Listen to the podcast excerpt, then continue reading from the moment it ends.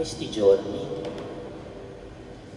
mi è tornato tra le mani uno scritto della badessa Anna Maria Canopi, una monaca benedettina molto conosciuta, fondatrice del monastero di San Giulio sul lago d'Orta.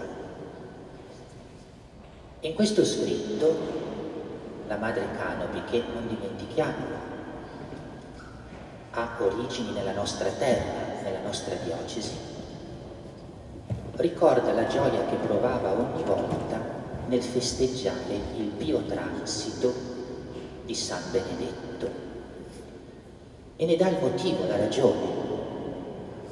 La data del pio transito di San Benedetto è il 21 marzo e annota la badessa benedettina che le piaceva molto la relazione tra San Benedetto e l'avvio della primavera, perché questo abbinamento le ricordava come San Benedetto in primo luogo, ma poi in generale la santità fosse in relazione con la primavera perché la santità è la primavera della vita, la santità è il rinnovarsi della vita, la santità è come l'aurora di quell'eterna primavera che ciascuno di noi potrà sperimentare nell'abbraccio eterno di Dio in paradiso.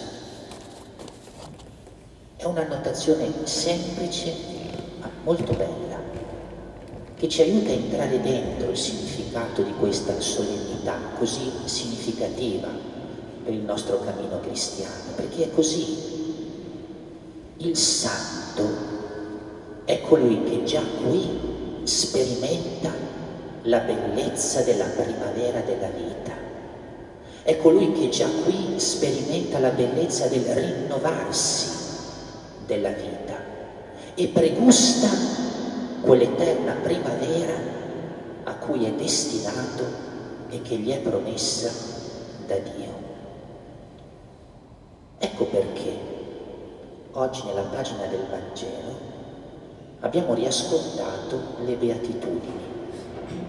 Ciascuna beatitudine inizia con quella parola bellissima, la parola beati, ovvero la parola felici la santità è beatitudine, la santità è felicità, la santità è gioia traboccante. Perché? Perché si fa esperienza di questa primavera della vita, di questo rinnovarsi intimo, profondo, integrale dell'esistenza.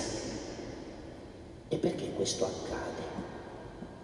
Perché il santo è colui che accoglie in sé colui che è l'eterna primavera, colui che è il rinnovarsi della vita del mondo, Gesù Cristo, la sua stessa vita in noi.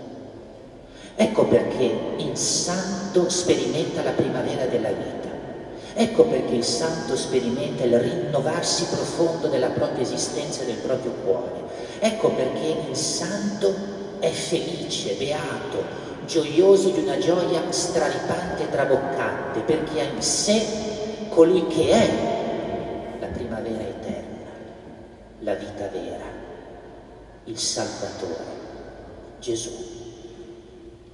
Noi oggi vogliamo lasciarci ancora una volta prendere, catturare da questa bellezza e soffermarci per un momento su che cosa nel concreto dell'esistenza questa primavera di vita significa per ciascuno di noi. Perché una tale primavera è sperimentata dal Santo in virtù di un triplice dono che egli accoglie in sé e alla luce del quale vive la sua esistenza terrena. Il primo dono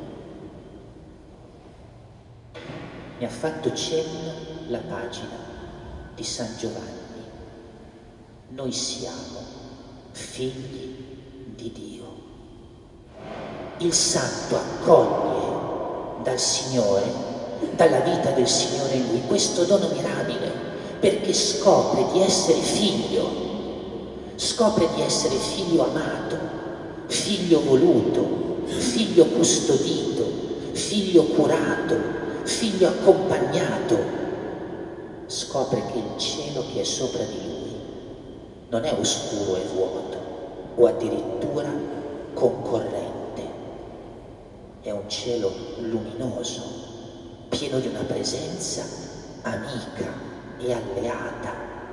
Scopre di essere dentro una paternità bellissima, una paternità che lo ha voluto, una paternità che lo accompagna, una paternità che lo attende, una paternità di amore infinito che avvolge la sua vita dall'inizio alla fine, in ogni suo passo e in ogni istante del suo cammino. Il santo vive la primavera della vita in una gioia traboccante perché si scopre figlio, figlio, figlio amato, figlio atteso, figlio voluto, figlio custodito e accompagnato, figlio.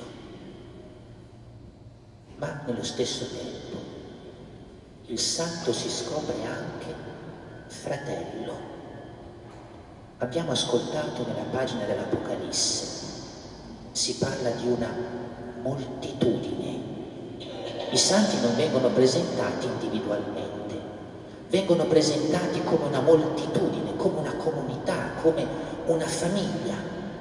Il santo scopre questo, che l'avere accolto il Signore in sé lo ha reso capace di una fraternità di una comunione, di relazioni amiche che prima gli era impossibile vivere e sperimentare. Il santo scopre di essere parte di una famiglia, di una comunione, di una rete di amicizia che mai viene meno e che accompagna e sostiene il cammino della vita. Il santo scopre di non essere solo, ma di essere dentro una comunione bellissima che accompagna dall'inizio alla fine il percorso dell'esistenza e non solo. È una pregustazione di quella comunione perfetta e senza fine che sperimenterà in paradiso. Ma c'è anche un terzo aspetto.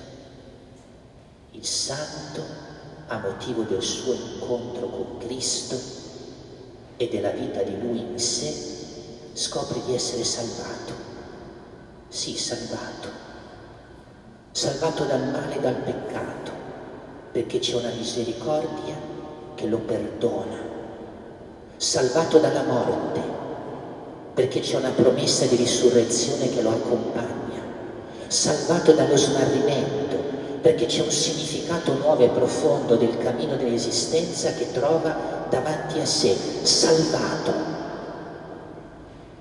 Il santo vive la primavera della vita e vive la gioia esuberante a motivo del fatto che scopre in sé questo triplice dono. È figlio amato da un padre che, usiamo pure questo termine, ha perso la testa per lui. È fratello in una comunione bellissima, in una famiglia in una rete di amicizia che non lo abbandona mai. È salvato dal male, dal peccato, dalla morte e dal non senso dell'esistenza. C'è difficile capire, perché il santo che accoglie e riconosce in sé questo triplice dono sperimenta la freschezza della vita e sperimenta il motivo autentico della gioia. Perché nell'esperienza umana che cosa c'è di più terribile, triste, disperante, di sentirsi soli perché non amati, di sentirsi soli perché non figli, di sentirsi soli perché isolati nella solitudine. Di sentirsi soli e smarriti perché in preda alla paura del male, del peccato che appesantisce il cuore e della morte che bussa continuamente alle porte della vita come l'ultima parola sull'esistenza. Tutto questo il Santo lo ha superato e vinto in Cristo Signore, colui che lo ha reso figlio, colui che l'ha reso fratello, colui che l'ha salvato. Ma questo che riguarda i santi, lo capiamo bene, riguarda anche noi, perché noi siamo santi nella misura in cui accogliamo in noi la vita del Signore. Se la sua vita è in noi e tanto più la sua vita è in noi, anche noi come ogni santo abbiamo la grazia di sperimentare che siamo figli, che siamo fratelli, che siamo salvati e dunque l'ebbrezza della primavera della vita e quella gioia che davvero nulla e nessuno ci può togliere. Oggi noi chiediamo questa grazia di poter fare questa esperienza come la fanno i santi, di poter essere anche noi santi. Ma c'è un ultimo aspetto che siamo chiamati a ricordare perché la santità riguarda soltanto noi? No. Un discepolo di San Benedetto diceva così, il suo nome era San Placido, colui che solleva se stesso, con sé solleva il mondo. È così. Qual è l'unica realtà che autenticamente solleva il mondo?